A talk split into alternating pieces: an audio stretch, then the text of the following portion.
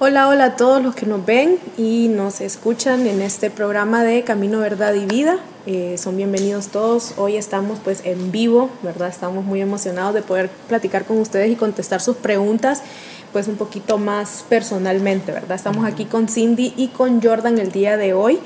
Traemos un tema muy importante, ¿verdad? Un tema que ha sido, creo yo, de conversación por mucho tiempo. Eh, no es un tema que se pueda decir que es un problema actual, ¿verdad? Sino que ha venido desde mucho tiempo.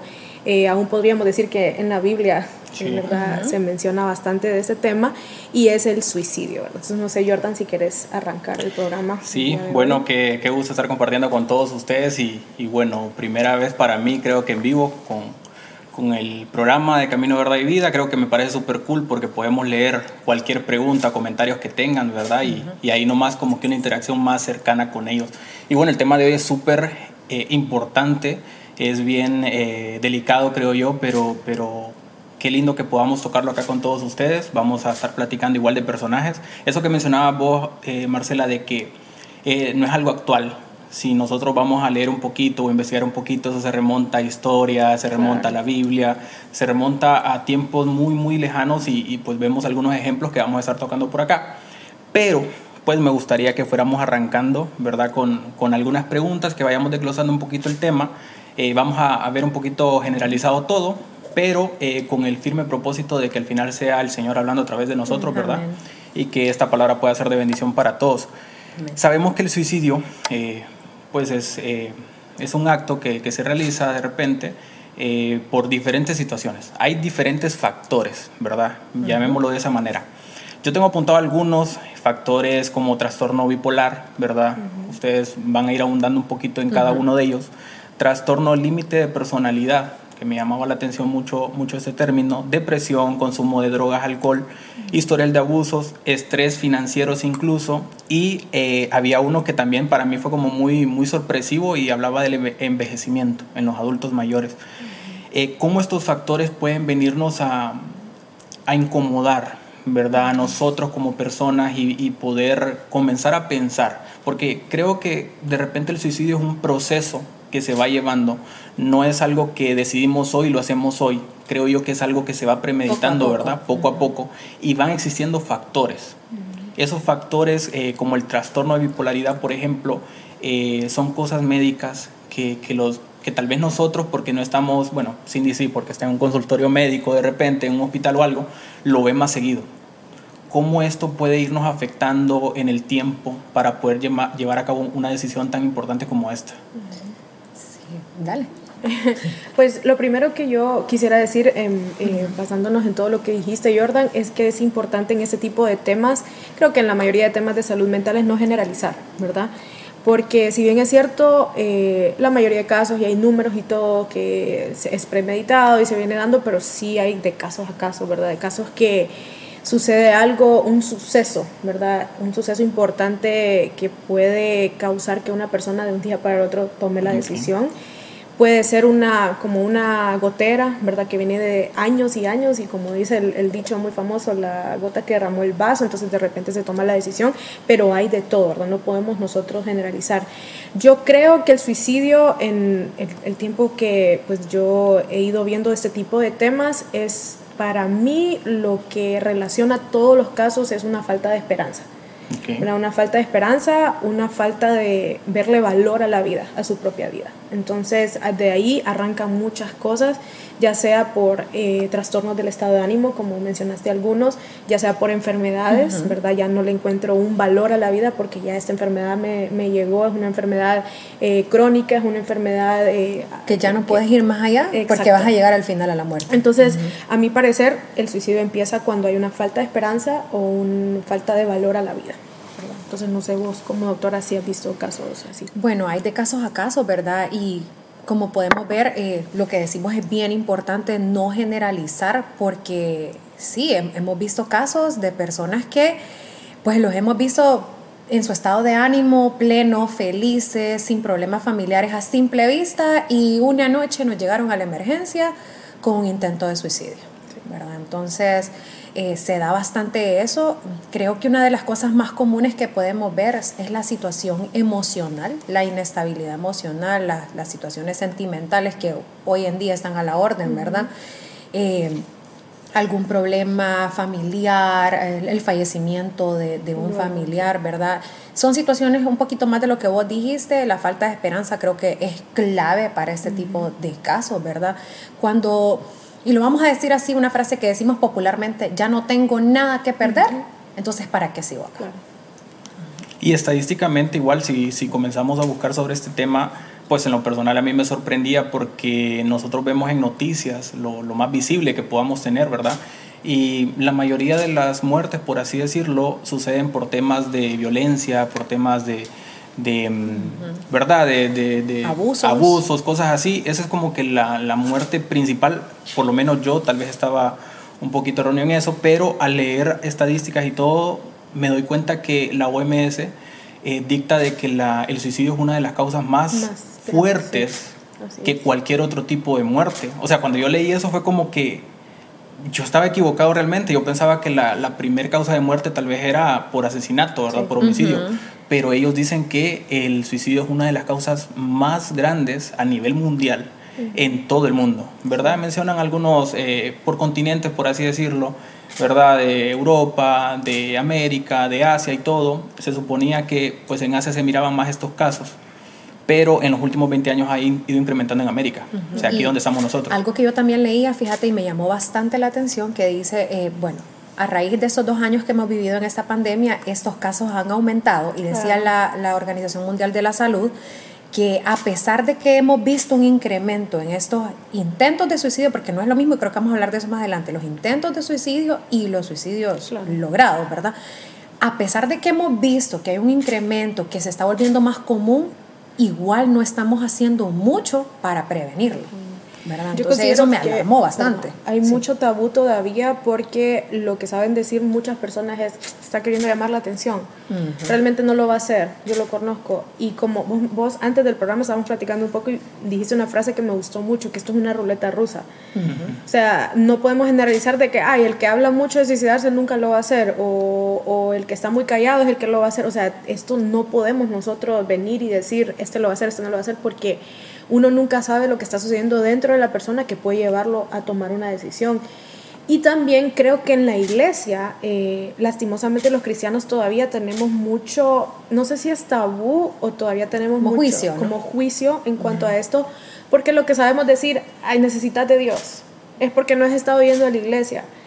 Pero solo pónganse a pensar que a veces eh, cuando la vida le tira a uno muchas cosas difíciles, un duelo, uno se ciega, o sea, se nubla y lo primero que uno siente es un abandono, un abandono aún de parte de Dios. Ayer justamente hablaba con alguien que tuvo una pérdida muy fuerte y decía, yo peleé con Dios cuando, eh, cuando mi familiar se murió, porque yo decía, ¿por qué él y por qué nosotros tenemos que estar pasando por esto? Y yo considero que cuando vemos eh, los hombres de la Biblia, ellos, algunos pelearon con Dios y, a David le decía, David le decía que por qué estaba pasando esto. En los salmos, los salmos son como una montaña rusa, a veces David estaba en, en, la cumbre y a veces bajaba. Elías, sabemos que Elías se quiso morir, Elías pasó una depresión. Entonces no podemos nosotros juzgar y decir, ah, Dios es tu salvación. Y, y sí, obviamente Dios es nuestra salvación, pero cuando uno, como Job, hay gente que lo pierde todo es muy común pues sentirse es parte, creo, parte humana. Aún Jesús cuando estuvo en la cruz le dijo, Señor, ¿por qué me has abandonado? O sea, es, es, tanta tela que hay que cortar en este tema que no podemos simplemente decirle a alguien en busca de Dios. Fíjate que yo digo una frase, disculpa, una frase que me, me gusta mucho y lo he aprendido por, a, lo largo del tiempo, por mis propias experiencias y con personas que he hablado, y es que tendemos bastante a minimizar las situaciones de otras personas. Por ejemplo, vos... Eh, tenés un problema laboral y no te sentís bien en tu trabajo, pero a mí se me acaba de morir un familiar, ¿verdad? Entonces vos venís y me contás agobiada lo que te está pasando en tu trabajo y yo digo, pero esta de qué se está quejando y a mí se me acaba de morir un familiar y se me acaba de caer el mundo. Entonces es algo que tendemos a hacer y me gustaría en este programa darle énfasis a que no minimicemos a las batallas de los demás porque lo que a vos te ahoga no es lo mismo que a mí me ahoga. Entonces, al hacer esto, entonces estamos haciendo eso del juicio que acabas de decir y falta de empatía, creo que es lo que tenemos. Porque sí, eso que decías vos pasa bastante. que decimos esta niña anda diciendo que se va a cortar las venas, que no tiene razones de vivir y es pura llamada de atención. Ok, probablemente sí, sea que quiere llamar su atención porque su situación en la casa no está bien, su situación sentimental no está bien, pero ¿por qué la vamos a menospreciar porque está diciendo eso? Tampoco digo que tenemos que andar por la vida sobándole la cabeza a todo mundo, ¿verdad? Pero no podemos despreciarla o minimizarla porque después esto llega a esta repercusión grave y ¿qué vamos a decir? Pucha, si le tan solo le hubiera prestado atención, hubiera platicado un poco con ella, y, pero como pensamos que están solo llamando la atención, principalmente en la adolescencia, ¿no? Imagínate que lo ponen como malo el querer llamar la atención y más bien es, hey, estoy llamando tu atención porque no me quiero morir. Una alerta, una Entonces más bien yo diría, mi hija está tratando de llamar mi atención porque no quiere llegar a eso. Entonces agradezco que no quiera llegar a eso y que lo que esté haciendo es, hey, aquí estoy llamando tu atención y entonces le voy a poner atención para poder salvarla o para poder evitar que llegue a algo más. Entonces sí considero que hay que ponerle, pues, eh, como dirían, son red flags, ¿verdad? Son, son eh, llamados de atención que tenemos que escuchar. Miren qué importante realmente lo que estaban hablando ustedes, que todo pensamiento suicida, ya vamos a meternos a la, a la parte de los pensamientos suicidas, para nosotros llegar a un pensamiento suicida, perdón, tienen que ocurrir ciertos, eh, ciertas cosas en nuestra vida que nos van orillando a eso diferentes cosas, ¿verdad? Porque cada uno, como mencionaba Cindy, pues vive diferentes experiencias, ¿verdad? Con sus padres, con, con, con otras personas, en la vida, etcétera, ¿verdad? Entonces, creo que vos decías que es un cúmulo de cosas, es algo que se ha ido acumulando de repente, ¿verdad? Mencionábamos algunos anteriormente. ¿Quién podría creer que por un tema financiero una persona puede tomar esa decisión? Pero tal vez lo ahogó tanto que, que, lo llevó a eso, ¿verdad? Entonces podemos ver que hay diferentes cosas. Y creo que lo bonito del programa de hoy es que en, en, en, el programa a lo largo del, de, los, de los episodios, por así decirlo, hemos platicado de depresión, hemos platicado de cada uno de estos factores, como que ya hay una base, ¿verdad? Para todos los que nos están escuchando y el suicidio es una de las eh, acciones que se toman después de todo ese proceso. Mencionabas dos aspectos o dos personajes de la Biblia que creo que es bien, bien clave porque ellos tuvieron pensamientos a pesar de cómo eran utilizados por Dios y no tomaron una decisión al final, ¿verdad? Eh, el profeta Elías, por ejemplo, dice de que eh, cuando él ya había comprobado que el rey, pues eh, Dios, que, que, que, Jesús, al final es el, el Dios verdadero, ¿verdad? Y no los de Baal, por así decirlo Em, él había ganado la batalla contra esos profetas de Baal y realmente fue una palabra de, mencionaba la Biblia como para leer un poquito de contexto de Jezabel, donde Jezabel dice de que porque él mató a los profetas de Baal, ella lo va a perseguir al día siguiente y le va a dar muerte. Y dice que el profeta Elías sintió temor, dice que él sintió temor, que huyó, que se fue al desierto, abajo de un árbol, se plantó y él quería morirse literal le dice al Señor, quítame la, eh, Dios ya no aguanto más, quítame la vida, pues no soy mejor que mis antepasados. El profeta Elías, o sea... Alguien que buscaba de Dios. Exactamente. Alguien que, le tenemos aquí, ¿va? y, antes se mencionaba cómo el Señor le respondía. Le dijo que lo iba a alimentar mediante un cuervo. Desayuno y cena. Le dijo que cuando se acabó se fuera para tal lugar porque una viuda le iba a dar alimento. O sea, le dio todo el Señor estaba respaldado y aún así, ante tanta persecución, ante, ante tanta persona que quería hacerle daño, dijo, ya no aguanto más. Mejor matame porque realmente yo no soy mejor que mis antepasados. Después el Señor pues le manda un ángel y todo y, y pasa, pero tuvo un pensamiento suicida a raíz de tanta persecución, ¿verdad? Entonces también es como una alerta para nosotros y, y también de parte del Señor que podamos conocer de estos personajes de la Biblia eh, creo que me voy a saltar un poquito porque de repente creo que es el momento, pero yo leía un versículo, quería darlo al final, si les soy honesto, pero, pero creo que por aquí va. Pero creo que por aquí va. Dice Deuteronomio 8.3, y te humilló y te dejó tener hambre y te alimentó con el maná que no conocías, ni tus padres habían conocido, para hacerte entender que el hombre no solo vive de pan, sino que vive de todo lo que procede de la boca del Señor. Me hacía eco porque realmente creo que son tantas experiencias que cada uno tiene en su vida que creo que tal vez hemos tenido algún pensamiento erróneo de esa manera, ¿verdad? Puedo decir que tal vez yo en su momento pude pensarlo. Nadie está exento, la verdad. Nadie está exento de eso, pero al final creo que en la palabra podemos encontrar esa, esa, esa solución también, ¿verdad? De parte del Señor. Entonces, eh, lo vamos a ir viendo igual durante todo el programa, pero esos pensamientos suicidas, creo que eh, cuando comenzamos a detectarlo es importante accionar. ¿Cómo podemos, cómo las personas que comienzan a tener ese pensamiento suicida eh, tanto médicamente hablando, psicológicamente hablando, pueden buscar esa atención que necesitan. Porque pueden buscarla en sus padres, pueden buscarla en otras personas, en amigos. Incluso dicen de que tienen más confianza en amigos que en su propia familia. Sí. Pero si no encuentras esa solución en ellos, porque puede pasar lo que mencionaban ustedes, que no le prestan atención, minimizan, ¿dónde pueden ir? ¿Qué otra solución pueden tener? Pues yo creo que tenés que correr hacia una voz autorizada que te pueda ayudar, ¿verdad? Ya sea en tu iglesia, ya sea eh, un psicólogo, ya sea alguien que es como un grito de ayuda, ¿verdad? Obviamente el primero es el Señor, ¿verdad? El primero es tirarse a las rodillas y, pedir que el Señor te saque de ahí y, y yo soy muy, eh, estoy muy consciente y testigo, creo yo soy testigo de las veces que Dios te abraza, que literalmente sentís un abrazo cuando estás a punto tal vez de tomar una decisión o estás a punto de dejarte ir, ¿verdad? En, en, en, el, en, tu peor momento, siempre el Señor llega al rescate, ¿verdad? Yo diría que lo primero es realmente despedazarte delante del Señor. Dice que Él está cercano al, al, corazón contrito, pero me gusta una, una, versión que dice, Él está cerca del corazón hecho pedazos. Entonces para mí eso es, hay algo en los momentos oscuros delante de Dios, hay un secreto en los momentos oscuros, porque para mí eh, el momento oscuro, si aún así uno levanta su voz y clama al Señor, es un regalo diferente para Dios. Hemos estado viendo eso en medio de la adoración, que ya esos son otros temas, pero para mí hay una clave en la tristeza, el clamar al Señor y Él llega a rescatarte, ¿verdad? Y fíjate que un poquito de lo que estás hablando y de lo que estábamos hablando, cuando llegas a ese punto de quiebre, a esa oscuridad que decís vos, llamas la atención de Dios. Y estás ahí tirado, como decimos, en esa oscuridad y le decís al Señor, yo ya no aguanto más, me quiero ir, ayúdame. Es imposible que el Señor te ignore. Entonces, hablando de llamadas de atención, ese es el llamado, la atención más importante que queremos obtener. Y se escucha tal vez trillado, irónico, no sé, que tenemos que llevarnos hasta ese lugar oscuro para poder encontrarnos con el Señor, pero sí por experiencia propia vivida y, varias otras personas que me lo han compartido. Sé que esos momentos de más alta oscuridad donde nos hemos encontrado como nunca antes nos habíamos encontrado con el Señor. Entonces es, feo, pero es bonito al mismo tiempo. Sí, claro. Es una experiencia. Job, por ejemplo, aparte de que él dijo literalmente que mejor hubiera preferido no nacer o algo así, él también reclama al Señor. Creo que son cuatro o cinco capítulos donde es exclusivamente para reclamarle totalmente al Señor, para preguntar, preguntar, preguntar, preguntar. Me gusta porque al final el Señor viene y le comienza a hacer preguntas más bien a Job, ¿verdad? Como quién fue el que te ha mantenido hasta la fecha y todo. Después le devuelve todo lo que, lo que perdió.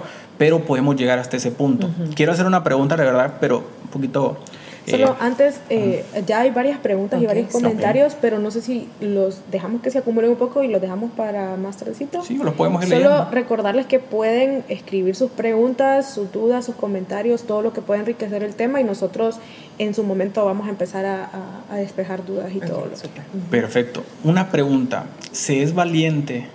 Tengo miedo. sí, es una, una, pregunta un poquito confrontativa, la verdad. Eh, pero creo que es necesario. ¿Se es valiente o cobarde con esta decisión? Yo creo, una vez escuché que a nuestro pastor le hicieron esa pregunta y él dijo, yo no podría juzgar ni podría dar una respuesta, creo que objetiva a esa pregunta porque uno no sabe las batallas adentro de la mente, ¿verdad? De, alguien y yo no podría juzgar a alguien que tomó la decisión también, ¿verdad? Porque se requiere una gran valentía. Uno dice es cobarde porque no quiso seguir luchando en esta vida, pero también considero que lleva su porción de valentía enfrentarse a un final que uno ni, ni conoce, ¿verdad? O qué es lo que va a pasar después si yo tomo esta decisión, o, o enfrentarse al Señor ya cara a cara, porque lo que sigue ya es allá, al otro lado, ¿verdad? Entonces, yo considero que tiene una porción de ambas cosas, ¿verdad? Una valentía y también, pues. Fíjate que me estallaste la cabeza con esa pregunta. Porque lo que se suele decir es eso, ay no, qué barbaridad, que por un desamor, que porque terminó su matrimonio, porque falleció un familiar y ya estuvo y creyó que ya no podía seguir adelante, qué cobarde, qué, qué Sí, es que volvemos a lo mismo, ¿verdad? Minimizar tal vez las decisiones. Pero sí me quedo con lo, lo, que dijiste que contestó el pastor, que qué buenísima respuesta, Creo que nadie de ustedes, nadie está en el lugar de poder juzgar porque nadie sabe lo que les decía yo hace rato. Nadie sabe la batalla mental que esa persona está viviendo y qué facilito es venir y decir, qué cobarde, ah, pero qué valiente. O sea, es la verdad, no, no, no sé qué responderte Sí, a eso. Fíjate, me, la- quedaste, me, No si. Bueno, y eh, cuando alguien intenta, bueno, en, en estadísticas también se menciona de que hay mucho intento de suicidio, pero fallido, ¿verdad? Eh, de que no se ejecutó al final. Eh, puede ser, bueno, leía parte de la, de la OMS que decía de que la mayoría de las personas que ellos entrevistaban para, para preguntarles por qué, eh, lo de la decisión era porque necesitaban ese grito de auxilio, ¿verdad? Sí, claro. Entonces, tal vez no hacían con la intención de matarse, pero sí eh, provocaban algunas consecuencias. Y esa es la pregunta que, que quiero hacerles. ¿Se tiene alguna consecuencia, tanto física, mental, eh, espiritualmente hablando también, cuando se intenta y no sucede? Cuando es fallido. Depende, depende. Si la meta no era culminar, ¿verdad? El- el- lo que se tenía que hacer, sino que era como, podríamos decir, un llamado de atención, pues yo creo que las consecuencias psicológicas son en base a la respuesta de los familiares o de la persona que, a quienes querían llamar la atención. Por ejemplo, si su respuesta fue, perdón, vamos a cambiarte, vamos a poner atención, vamos a ayudarte, yo creo que se vuelve un poquito más fácil el proceso después de eso. Si la respuesta fue, eh, querías llamar la atención, no seas ridícula, eh, yo sabía que no lo ibas a hacer, yo creo Sin que se apoyo. vuelve todavía más complicado porque como que alimenta el, sen- el sentimiento inicial, lo cual llevó a esa decisión. Yo creo que también eh, una persona que lo intentó y sí quería llegar hasta el final y no lo logró, son consecuencias psicológicas muy fuertes. Ok. Porque yo he visto casos donde ni siquiera para eso sirvo Mm. ni siquiera Uy, para morir soy buena. Qué Entonces fuerte, sí. todo me salió mal en la vida y lo último que iba a hacer tampoco me salió bien. Entonces yo creo que de ahí parte mucho de lo que sigue para la vida de esa persona en cuanto a las personas que lo rodean, a la red de apoyo, a los familiares, eh, poder realmente no soltarlo, no dejarlo solo y ver eh, una serie de terapias y aún psiquiatras y todo, donde, y obviamente el Señor, ¿verdad? Donde se pueda ayudar después de un intento, porque es muy probable que si la meta era lograrlo, Ujú. sí lo vuelvan a intentar después, Mm. que es una de las preguntas que... Ah, que, que que están por ahí. sí. ¿Será que la leemos y Si dice, si alguien intenta suicidarse, lo volverá a intentar si hubo pues, un intento fallido, ¿verdad? Eh, yo considero que depende, es que depende mucho del caso, depende de la El situación, del sí. apoyo, depende si se, se dieron una serie de terapias, pero si fue alguien que yo realmente lo quería, o sabes qué pasa también, por ejemplo, hay unos tipos de, de suicidios, de, de muertes que son más lentos. Si se interrumpe el suicidio, puede que hubo un arrepentimiento. En el momento en que se está muriendo, por el sufrimiento, por el Dios mío que estoy haciendo, me voy a morir, y se falla, entonces más bien se puede ver como una oportunidad nueva de vida. Claro. ¿Me entendés?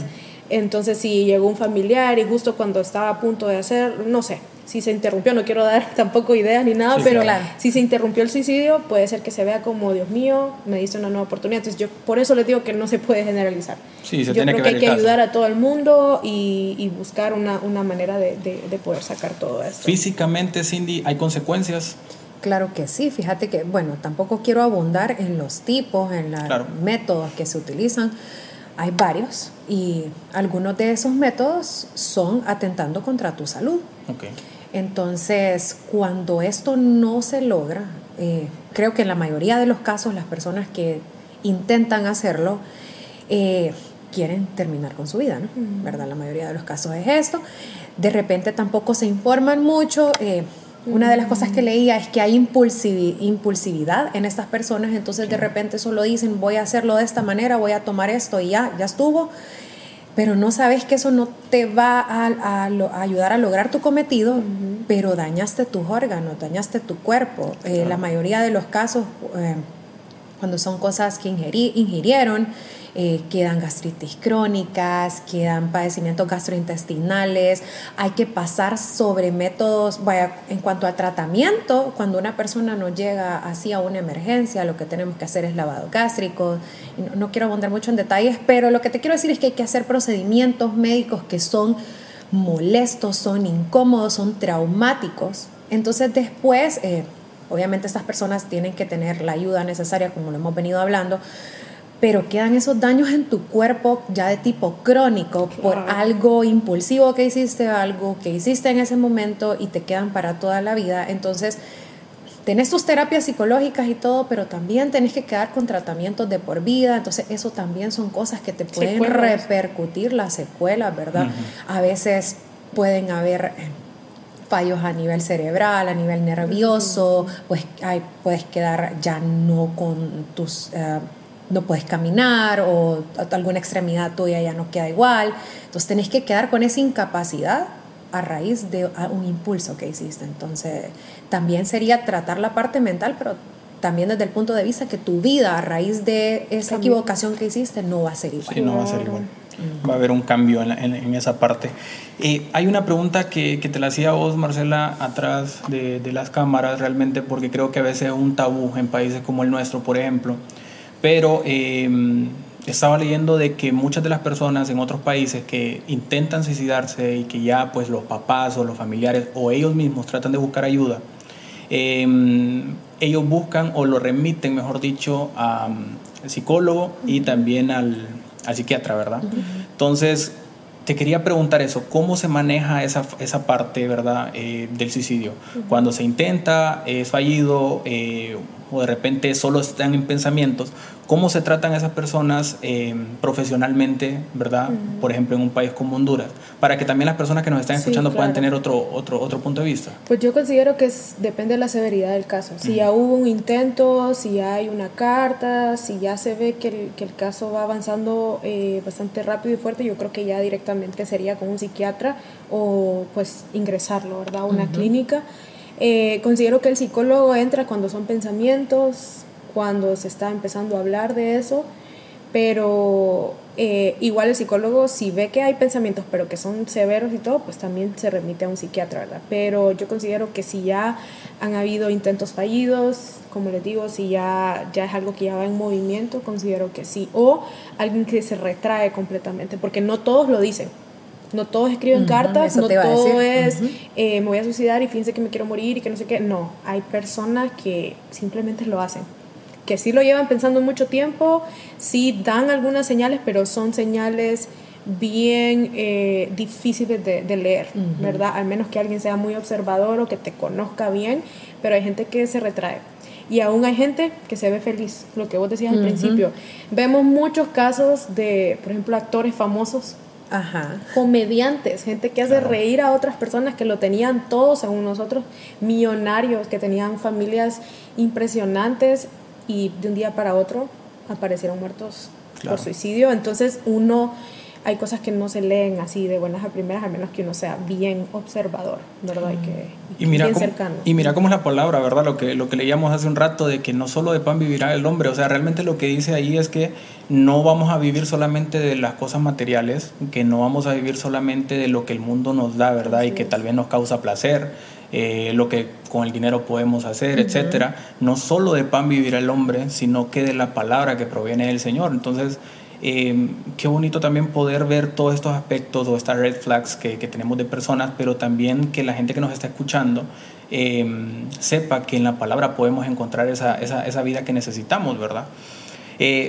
Eso de las red flags o de las cosas que pudieran hacer esas personas, creo que también es como importante mencionar algunas que no son tan comunes, como vos mencionabas, eh, porque muchas personas hablan de que postean siempre algo en Facebook, un mensaje así día tras día, tras día, tras día. Creo que eso es lo más visible, pero detrás también creo que hay muchas otras cosas, ¿verdad? Entonces leía, por ejemplo, que hay algunas personas que comienzan a regalar sus pertenencias, hay algunas personas que se obsesionan mucho con el orden, como para dejar todo en orden, y son como cositas que, que, se van viendo. Yo, por ejemplo, no, no me hubiera imaginado que una persona que quiere ordenar todo, que está como bien metido en el rollo de eso, es porque tiene esos impulsos o esos pensamientos, ya no tiene intereses, ya no sale, ya no quiere andar con amigos ni nada. Creo que son como, como aspectos que las personas van mostrando dependiendo de, de, de su personalidad, también de lo que estén eh, sintiendo, que es importante como que tenerlas eh, presente, ¿verdad? Y para que todos los que nos estén escuchando también podamos, creo que investigar más de eso. Me llamaba la atención que la OMS, por ejemplo, hizo un programa. Imagínate que hizo un programa em, en el 2016, creo que fue, pero hizo un programa estructurado para que cada gobierno pudiera implementar, em, tanto a nivel comercial, tanto a nivel de, de país, Em, una campaña destinada a evitar esto. Porque para la OMS, o sea, lógicamente ellos están viviendo y viendo a diario lo, lo dificultoso que puede ser ese tema pero ellos lo hacían para poder eh, concientizar, para que las personas en cada país, en América Latina y en el mundo también en general, pudieran eh, tener conocimiento sobre ese tema, que a través de radio, a través de televisión. Y ellos mencionaban, eh, una persona de ellos en una entrevista, de que de 58 países tal vez, tres lo implementaron, porque dijeron que tal vez no era un tema tan importante. Eh, para tratarlo o para difundirlo de la manera en que ellos lo crearon. El programa está, uno se mete a OMS, lo encuentra y ahí está toda la campaña para poderlo hacer, pero el no prestarle atención ni darle la importancia creo que también eh, eh, se hace como que más dificultoso atacarlo.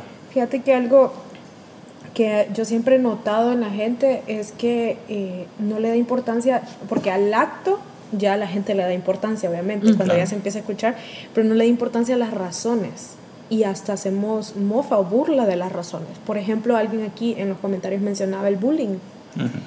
Ahora es en Estados Unidos, en Canadá, en varios lugares, es tan común ver niños que se llegan a, suicidar porque en la escuela les hacen bullying. Entonces, el bullying se ha visto como que hay todavía adultos que no creen que existe. Hay la típica frase, ah, en mi tiempo una macaneada ya se hubiera resuelto, pero lo que no estamos viendo todo el contexto alrededor del bullying, que por ejemplo, a medida que se ha quitado la disciplina de los jóvenes, que ya los padres no pueden disciplinar tanto a los jóvenes, esto lo empeora, a medida que se ha quitado eh, muchas cosas en, en, en la cultura, eh, considero que el bullying está cada vez más, más fuerte, fuerte. ¿verdad? Entonces, imagínate qué tan acorralado se puede sentir un niño o qué tan falto de herramientas mentales y emocionales se puede sentir un niño, un adolescente que ya de por sí está descubriendo cosas en su cuerpo que no le gustan, está sufriendo cambios, como para que venga otra persona, se burle tanto de ella o de él que llegue a tomar una decisión así de fuerte, me imagino que llama la atención de sus papás, sus papás no le ponen, ah, solo ignorarlo, solo pegarles, pero no hacen algo por detenerlo, porque el bullying no solo es como lo vemos en, en las series o en los cartoons, ¿verdad? Que jajaja, ja, sos gordo, no, el bullying llega a cuestiones físicas, ha llegado a violaciones el bullying, el bullying ha llegado a abuso sexual en las escuelas, entonces es algo tan pesado que muchas veces hay toda una generación que no le quiere poner atención a eso. También está, por ejemplo, el suicidio por cuestiones sentimentales. Creo que ese es uno de los más comunes. La gente se ríe de eso, sobre todo cuando son hombres. Claro. Ajá. Y para mí el dolor sentimental es uno de los dolores más fuertes que puede existir, aparte del duelo. Mm. Porque es un dolor por el abandono, por eh, la traición, por la infidelidad, porque nos dejaron se siente hasta físicamente el dolor en el pecho. Entonces, para mí, el, el, imagínate una mujer que ha vivido 15, 20 años con un hombre que le prometió todo y que de repente la deje por otro, o sea, el dolor es sumamente grande y yo no podría juzgar a una mujer que llegue a, siquiera pensar en eso, ¿verdad? Que no, que vos te vales por ti misma, que vos no dependes de un hombre, sí, pero llevo 15 años con una persona a quien amé y le entregué todo. Entonces, yo creo que se burlan y no, y no le dan importancia o peso a las razones las cuales llevaron a eso, o lo financiero, como Y lo que dijiste, fíjate que, bueno, en la cultura latinoamericana sobre todo, eh, eso iba a mencionar yo, que cuando son hombres, en cuanto al bullying, a lo de los dolores sentimentales, se burlan tanto y hasta vos lo puedes ver en padres, que llega tal vez un adolescente, un niño, papá, en la escuela me molestan porque soy gordito o porque no quiero jugar pelota y todos los varones están en fútbol y qué es lo que contestan, pero vos sos hombre tenés que aguantar, no vayas a llorar, que no sé qué. Entonces imagínate que si desde tu propia casa, y esto es como un llamado para los padres para que puedan estar más atentos, ¿verdad? Y cuidar hasta de eso a, sus hijos, ¿verdad? Porque que sea hombre, que sea mujer, eh, no, no, no, dice que no está susceptible a eso. No puedes ir, y a veces lo hacemos inconscientemente porque lo venimos arrastrando de generaciones. Tu abuelito, tu bisabuelo te decía, sos machito, no llores. O mira, si alguien te dice, no te le quedes callado, insultarlo vos también, pegale. Pero no, le, no lo estás dando el apoyo emocional. Y si el niño o el adolescente no lo recibe en su casa, no lo recibe en sus amigos, en su iglesia, en su, en su grupo donde se reúna, ¿qué le va a quedar llegar a esta situación en la Imagínate que, en, según estadísticas, cualquiera pensaría de que las mujeres son las que cometen mm. más, más este acto y realmente son los hombres. Sí los dice las estadísticas que cometen más las mujeres, pero más son fallidos en las mujeres. Pero el hombre cuando lo hace, realmente lo hace para terminarlo. Entonces, según estadística, pues los hombres son los que cometen más esto. Creo que las mujeres somos más impulsivas. Impulsivas. Y los hombres más, meticulosos. Sí, somos sí, lo hacen directo, ¿verdad? Entonces, tal vez por eso los números son mayores. Eh, me llamaba la atención algo de que em, decían de que en América creció un 17% en los últimos 20 años el tema de suicidio. Y que en países como Europa, eh, Oriente y todo lo demás, eh, tuvieron tasas de 36% bajas en los últimos 20 años. Estamos hablando de los últimos 20 años. Entonces leía yo de que el COVID pudo venir a traer ese tipo de cosas, ¿verdad? Eh, llamémoslo porque en América Latina tal vez como nuestro clima es más tropical, eh, solemos andar más en la calle, por así decirlo. bueno, yo no he ido a Europa, no sé si va pero son climas más helados según lo que leo, entonces la mayoría de las familias o la gente permanece en casa, encerrados. Hay épocas incluso en algunos países de esos continentes donde no salen, ¿verdad? Casi, y, bueno, hay algunos temas que atacan por ahí, pero en América estamos acostumbrados al sol, ¿verdad? Al clima, al clima agradable. Pero en COVID todos nos encerramos. Ahí fue cuando fue creciendo un poco más. ¿Cómo afectó eh, tema mental, tema también el físico. Bueno, el físico se relaciona porque pues... Pero fíjate que particular, disculpa, particularmente con COVID estuvieron los dos lados de la moneda. La gente, los civiles tuvieron que quedarse encerrados pero el personal de primera línea, el personal de salud tuvo que estar ahí viendo las muertes inexplicables. Entonces también se dieron casos de suicidio en personales de, de salud y primera línea. La carrera de salud es una de, con el índice más alto de suicidios. Mm. Yo no sabía eso. Y aquí en Honduras han habido muchísimos casos de doctores que han tomado la decisión por lo pesado que es la carrera, por el, maltrato también, por el maltrato, en la formación, por la falta de oportunidades porque es una carrera que ya todo el mundo lo conoce, que es muy estresante y, es, es, todo un tema ese, ¿verdad? Pero sí hay muchos casos de, de suicidios de doctores. Y podría vos decir, ah, pero como estas son las personas que nos están salvando, que nos están ayudando, los psicólogos, los médicos, las enfermeras, ellos son los que más estable emocionalmente están y realmente no. Entonces esa es otra, la otra cara de la moneda que no ve mucho la gente. ¿Cómo afectó eso a las personas? Tanto en su mente, o sea... Eh, les hago la pregunta porque, pues, de casos o conocidos, ¿verdad? De personas que tal vez sobrevivieron al COVID en, esa temporada donde no sabíamos cómo era la, la, solución. 2020 para ser exactos. 2020 para ser exactos. No sabíamos nada médico que podía ayudar y la gente se estaba, pues, muriendo. Pero muchas personas que sobrevivieron mencionaban de que mentalmente ellos ya, en ese lugar, ya no tenían esperanzas. Para mí, en la salud mental se marcó un antes y un después del COVID.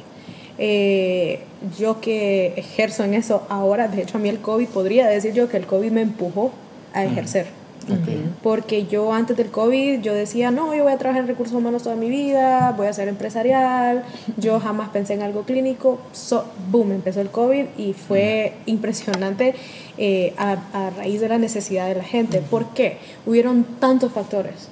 El encierro, definitivamente el encierro fue algo que nos cambió el chip a todos. O sea, no estábamos acostumbrados eh, como latinos, somos gente trabajadora, ¿verdad? Que sale, que sale a buscarse el pan de cada día. Había gente que vivía al día a día. Claro. Hubo, hubieron familias enteras que al no saber cuánto tiempo iba a durar, me acuerdo cuando pasaron las primeras dos semanas, que eran las dos semanas que iba a durar el COVID, sí, Cuando pasaron las primeras dos semanas y ya se empezó aquella incertidumbre de realmente no sabemos cuánto va a durar esto, la gente, la gente empezó a vivir a base de miedo de miedo de que le pegara COVID, de miedo a perder a sus familiares, de miedo a no poder sustentarse. Hubieron rumores de que se iba a cerrar todas las, las entradas y salidas del país y nos íbamos a quedar desabastecidos de comida. Y me acuerdo que la gente compra, yo fui una, que llegaba el, el, el tren de, del el carrito que vendía pan y yo salía a comprar todos los panes. deme todos los panes porque no sabía. El incidente del papel higiénico, que todavía no lo entiendo. Exactamente. Eh, entonces hubo mucho factor de duelo gente que perdió a sus padres, que perdió a sus abuelitos, bebés que murieron en ese proceso porque no estaban eh, en, embarazo, ¿verdad? Enteros. Recuerdo muchos casos aquí en Honduras de mamás embarazadas que la mamá falleció en el momento del parto porque le dio COVID. Em, hubieron cuestiones emocionales, violencia familiar, mujeres que se vieron encerradas con sus esposos, que ya de por sí eran violentos, pero por lo menos salían a trabajar y cuando nos encerraron a todos, los casos de violencia familiar subieron. Eh, ¿Te acordás también? De quiero agregarte ahí que, que, cuando estaban muriendo las personas contagiadas de COVID, que ni siquiera se los entregaban, los entregaban todos envueltos, no los podían volver a ver, velar. Hubieron duelos interrumpidos, hubieron duelos que no se pudieron dar, hubieron duelos que no, no hay tiempo, no hay tiempo de que llores porque eh, ya hay que ir a, meterlo a una fosa, o sea, era algo terrible, sí, terrible. Fueron tiempos muy oscuros que definitivamente tuvieron que afectar. Y las iglesias cerradas, entonces no había como, si uno no tenía una relación con Dios, que yo creo que la mayoría nos dimos cuenta de que estábamos, como dicen, eh, fallando de esa pata, ¿verdad? De, de, la relación íntima con Dios en nuestras casas, realmente era muy natural que se diera tanto caso de ansiedad, de depresión, de miedo y que se dieran también casos de suicidio, ¿verdad? En ese tiempo, en las noticias nada más eran casos de muerte por, por COVID, ¿verdad? Lógicamente porque estábamos en medio de la, de la pandemia en lo fuerte, pero ahí en el hospital por ejemplo, tuviste casos de gente que tomó esa decisión. Durante todo ese proceso también hubo gente que tomó la decisión que no pudo esperar o que, o que mentalmente, se, como dice Marcela, se vinieron abajo tal vez. ¿Se dieron esos casos? Eh, bueno, mira, la verdad es que también, como les decía hace rato, de este lado fue algo bien difícil. También conozco colegas que, y no lo juzgo ni tampoco les digo cobardes porque fue una decisión muy personal ante lo desconocido, que dijeron, ok, yo hasta aquí llego, yo no me voy a involucrar, yo dejo de ejercer hasta que se acabe el COVID. Y que hasta el día de hoy no han trabajado en el área de salud. Se les respeta, yo de mi parte los respeto porque es una decisión muy personal, ¿verdad? Eh, hay familias en juego y eso, pero también hubieron personas, como le llamamos héroes, ¿verdad? Que dijeron, bueno, yo no sé a lo que voy en el nombre de Dios y yo voy a hacer para lo que estudié, para lo que me dedico, ¿verdad? Pero vos te, yo no trabajé directamente en un área COVID, pero los hospitales hasta cierto momento se convirtieron todos zona COVID, porque hubo un momento donde era imparable, pues ya no podía ver quién sí tenía, ni separar a los que sí, a los que no. Y si estabas trabajando ahí, tu deber era atenderlo. Si venían por una fractura, si venían por dolor en el pecho, si venían, etcétera, ¿verdad? Entonces, estar ahí en ese ambiente fue algo emocionalmente bien estresante y angustioso, ¿me entendés? Porque vos llegabas y mirabas a las personas y escuchabas, ay, que en el área tal se murieron 10 ahorita en la mañana. Entonces, ¿te imaginas uno aparte también de las otras cosas que hemos hablado anteriormente, de los déficits que teníamos en insumos y todo eso, trabajábamos con las manos amarradas y saber que estábamos ante algo desconocido y que para lo que somos buenos, para ayudar a las personas, para salvar vidas, no lo podíamos hacer porque no sabíamos cómo hacerlo, fue algo estresante y como decís vos, hubieron médicos también que decidieron, los perdimos por esa enfermedad y otros que se quitaron la vida, otros que decidieron rendirse, que viven con traumas hasta el día de hoy y lamentablemente, y lo tengo que decir, lo ideal hubiese sido que hubiéramos tenido ayuda psicológica. ¿verdad? Imagínate que habían médicos que se ponían todos esos trajes especiales, por 12 horas no podían comer, no podían beber agua, no podían ir al baño estar 12 horas metido en un área viendo morir a la derecha y a la izquierda y salir para tu casa y que en tres días otra vez lo tenías que volver a hacer. ¿Te imaginas eh, la carga emocional que había en esos médicos y no había alguien ahí para ayudarlos, que no se les puso esa ayuda? Personas que hasta el día de hoy viven traumadas por lo que vieron. Claro. Entonces sí, sí creo que estamos descuidando bastante la parte psicológica ante todo este tipo de, situaciones emocionales. Y pues a raíz del COVID se incrementó, ¿verdad? Me, me, sorprendía lo que decía Marcela porque es cierto, cuando conocí a Marcela vos trabajabas en recursos humanos y, y, los comentarios tuyos eran en base a eso, imagínate lo que lo que ocasionó también el COVID, ¿verdad? Hay algo, un dato también que me llamó la atención y es que en los adultos mayores dice que es una de las tasas más altas de suicidio, ¿verdad? No hay un o sea, ya no hay nada que hacer, ya ellos consideran, ¿verdad? Se vuelven, según ellos, una carga para sus familiares. Eh, ya el doctor les dijo que la enfermedad ya no tiene cura, que ya solo viene sufrimiento. Al acercarse a la última etapa de la vida se ve mucho, mucho el, los suicidios. A mí me llamó la atención porque no son datos que uno, que uno conoce de primera mano, ¿verdad? Porque uno pensaría que tal vez por temas eh, de depresión en la juventud, en lo adulto, es donde más se ocasiona, pero realmente es en la, en la vejez también como para que tengamos eh, o estemos siempre atentos, creo yo, ¿verdad? Eh, a ese tipo de cosas. Y no sé si tenemos preguntas, Marcela, comentarios para poder... Ok, bueno. Nos hicieron la pregunta que, que estábamos esperando y que estábamos evitando. no. Que estábamos evitando. Yo estaba leyendo y decía, no, no ahorita no, ahorita no. Pero creo que es importante tocarlo. Y recuerden que estas son opiniones, ¿verdad? Y, y, nosotros pues hemos también escuchado a nuestros pastores, a, a Germán, al pastor Germán, hablar de todo esto también. Dice la persona que se suicida se salvará o pierde su salvación. Entonces, una, una pregunta muy... Eh, ay, ay, ay, chacatay. Una pregunta muy fuerte, una pregunta muy importante y, y qué bien que le hicieron, ¿verdad? Porque yo considero que en la Biblia no hay mucha especificación de qué es lo que le pasó después a las personas que, que lo hicieron. Eh, conocemos a un Judas que se suicidó, creo que Sansón al final decidió morirse. Saúl y su ayudante, por ejemplo. Entonces, eh, sí hay casos, pero en la Biblia pues no se menciona el aftermath, el, después. Entonces, no sé, Jordan, si quieres. Pues eh, sí, la verdad que es una pregunta bien. sí, tirándome la mía. Es una pregunta que realmente la tenía apuntada por aquí, pero. Se me borró. sí, sí, se me ah, borró. Ah, se me borró. Bueno, yo creo que eh, el pastor lo ha respondido varias veces. Creo que es una pregunta bien frecuente, ¿verdad? Em, yo pienso de que, bueno, al final en la palabra dice que el Señor pone y quita la vida, ¿verdad? Él es el que toma la decisión. Em, no menciona, creo yo, en ninguna parte tan explícito como que eso eh, depende de tu salvación o, no.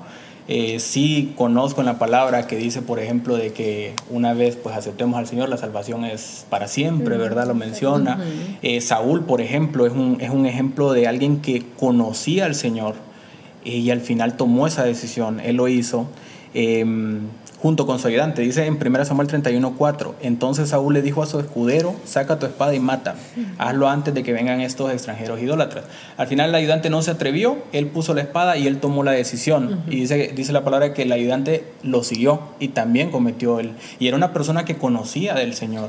Era una persona que, que, que sabía el, el, el, poder que el Señor tenía, ¿verdad? De que si se arrepentía, por ejemplo, iba a alcanzar misericordia. Yo creo que que conocía de la palabra, conocía al Señor, pero no especifica realmente la Biblia si hay una salvación o se pierde. Yo considero que eso tal vez, el contestar esa pregunta va a ser más para darle esperanza, tal vez, a las personas que han perdido un familiar debido de a esto, de esta manera.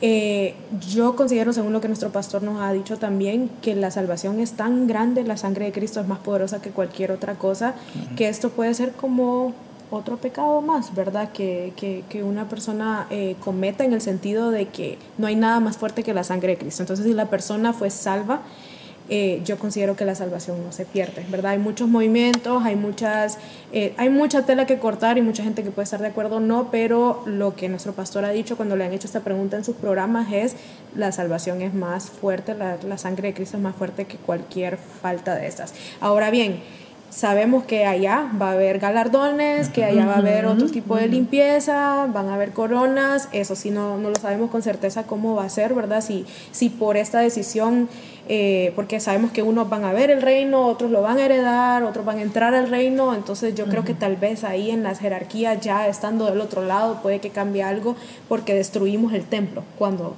cuando alguien se suicida, destruye el templo del Espíritu Santo.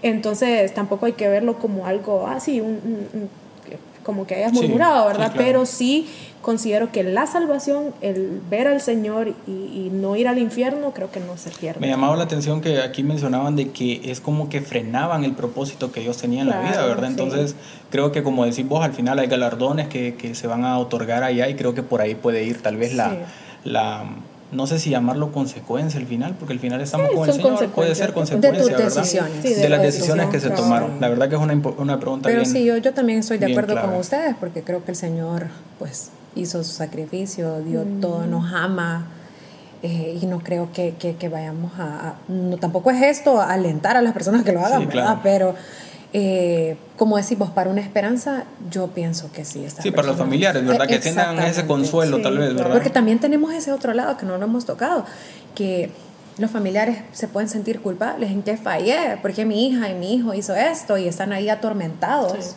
Mi hermano, mi hermana, mi primo hicieron esto. Entonces, esta esperanza es que pues el Señor los amó igual como nos ama a nosotros. Entonces no, no, no creo yo que se pierda, estoy de acuerdo. Creo que empezamos con la pregunta más. ya no puedo bueno, Ya vamos a estar tranquilos. Este es nuestro último programa, no son bromas. ok, dice, ¿es recomendable buscar ayuda psicológica en casos de depresión o se debe recurrir a una administración espiritual? Creo que esta pregunta la hemos contestado en varios programas, es ambas cosas, ¿verdad? Se necesita una restauración del espíritu, obviamente, o sea, la parte espiritual, la conexión con el Señor, pero también el alma, ¿verdad? El alma necesita ser tratado, porque el alma, el pastor lo ha explicado, que el espíritu siempre está conectado con el Señor, a, a, menos que nosotros nos hayamos alejado, pero luego está el alma, que es aquella niña que anda ahí corriendo, que es emocional, que se desespera, entonces el alma necesita siempre ser recordada y eh, no hay nada de malo con buscar ayuda también psicológica, ¿verdad? Entonces ambas cosas se, se, se, complementan y deben buscar. Creo que también lo hemos dicho en programas anteriores, que a veces también nosotros los de la iglesia solemos ser bien drásticos y decir, agárrate del Señor y que no necesitas nada más que agarrarte del Señor. Claro, el Señor siempre es suficiente pero tenemos que romper como sociedad eh, y como sociedad cristiana también, hijos de Dios, con ese tabú de que las ayudas que el Señor nos ha dejado no sirven o que nos hacen menos cristianos buscar ayuda psicológica, buscar un psiquiatra, que, que, ya sabemos que incluso cuando dicen, ah, voy a ir al psicólogo, ah, está loca, está loco. O sea, romper con ese tabú, porque si el Señor dejó a los médicos, dejó a los psicólogos, dejó a los psiquiatras, fue por una razón. Entonces, ayudarnos de esas herramientas que el Señor mismo nos dejó y eh, trabajar en conjunto para lograr el resultado positivo. Y si vemos en la palabra igual, yo creo que Tenemos que tener una fe con acción, ¿verdad? Yo creo que tiene que, a veces tenemos la fe, em, pero no accionamos en nada, no, no hacemos nada para, por ejemplo, salir de una situación económica difícil. Yo tengo fe que el Señor me va a prosperar y soy el hijo de él y todo, pero ¿qué hago para eso, verdad? Entonces creo yo que es clave que llevemos de la mano ambas cosas. Uno, que sepamos que para cada palabra de eh, contraria que el enemigo tiene para nosotros, lanzándonos dardos de que eh, vos no vas a salir de esa situación económica, vos no vas a poder superar esa eh, ruptura amorosa, etcétera. Todos esos dardos que, que tira, saber que en la palabra vamos a encontrar una palabra contraria a eso, ¿verdad? Creo que eso es clave. Y igual vemos que en Mateo menciona el Señor que dice, amarás al Señor tu Dios con todo tu corazón, ¿verdad? Con toda tu alma y con toda tu mente. O sea, tenemos que estar en sintonía tanto con la mente, con el alma y el corazón. Entonces sí creo que es importante ambas cosas. Fíjate que hay un comentario aquí que me gusta mucho, que yo creo que otras personas podrían pasarlo por alto y decir, ay, no sean legalistas, pero yo creo que es muy importante en este tipo de temas verlo, que dice, hay que tener cuidado con lo que ven los jóvenes. Dice aquí habla del anime, ¿verdad? De este tipo de, de programación. Quiere normalizar el suicidio, excelente informar y todo, predicar a Cristo. Pero no tal vez eh, enfocándonos solo en este tipo de, de, programas, pero yo sí creo que los padres y la red de apoyo de una persona que está pasando por esto puede ayudar a alguien con lo que se está alimentando. Porque muchas veces ahora los cristianos es como, ay, eh, Dios conoce tu corazón, vos mira lo que sea, pero se nos olvidó aquello de que tenemos que conocer nuestros límites. Mm, Por ejemplo, si hay alguien que está luchando con infidelidad, no va a haber programas que lo lleven a que la infidelidad es normal y que se ve que, que, falló, pero porque lo ama, o sea, uno tiene que, que, ser bien consciente de sus límites. Y si yo sé que yo estoy luchando con algo así de fuerte, donde está en juego mi vida, donde está en juego no sé, mi eternidad podría ser, ¿verdad? Por lo que hablábamos de las jerarquías estando allá, que esté en juego la vida de mi familia, le puedo cambiar la vida a todos los que me rodean por una decisión de esas, yo sí considero que hay que tener mucho cuidado con lo que estamos alimentándonos. Fíjate que, perdón que te interrumpí, fíjate que el otro día estaba platicando, ahorita me estaba acordando con, con unas amistades y eh, estaban comentando algunos programas que miraban de, de, de niños, ¿verdad? Entonces yo mencioné algunos que, que la verdad me gustaron. La vaca y el pollito. Ajá, la vaca y el pollito, que no lo voy a mencionar. Que salía el diablo, ¿te acordás? La vaca ah, es cierto. Bueno, había un programa que yo no lo había visto, pero al parecer en, en, en las mujeres más que todo les gustaba un programa.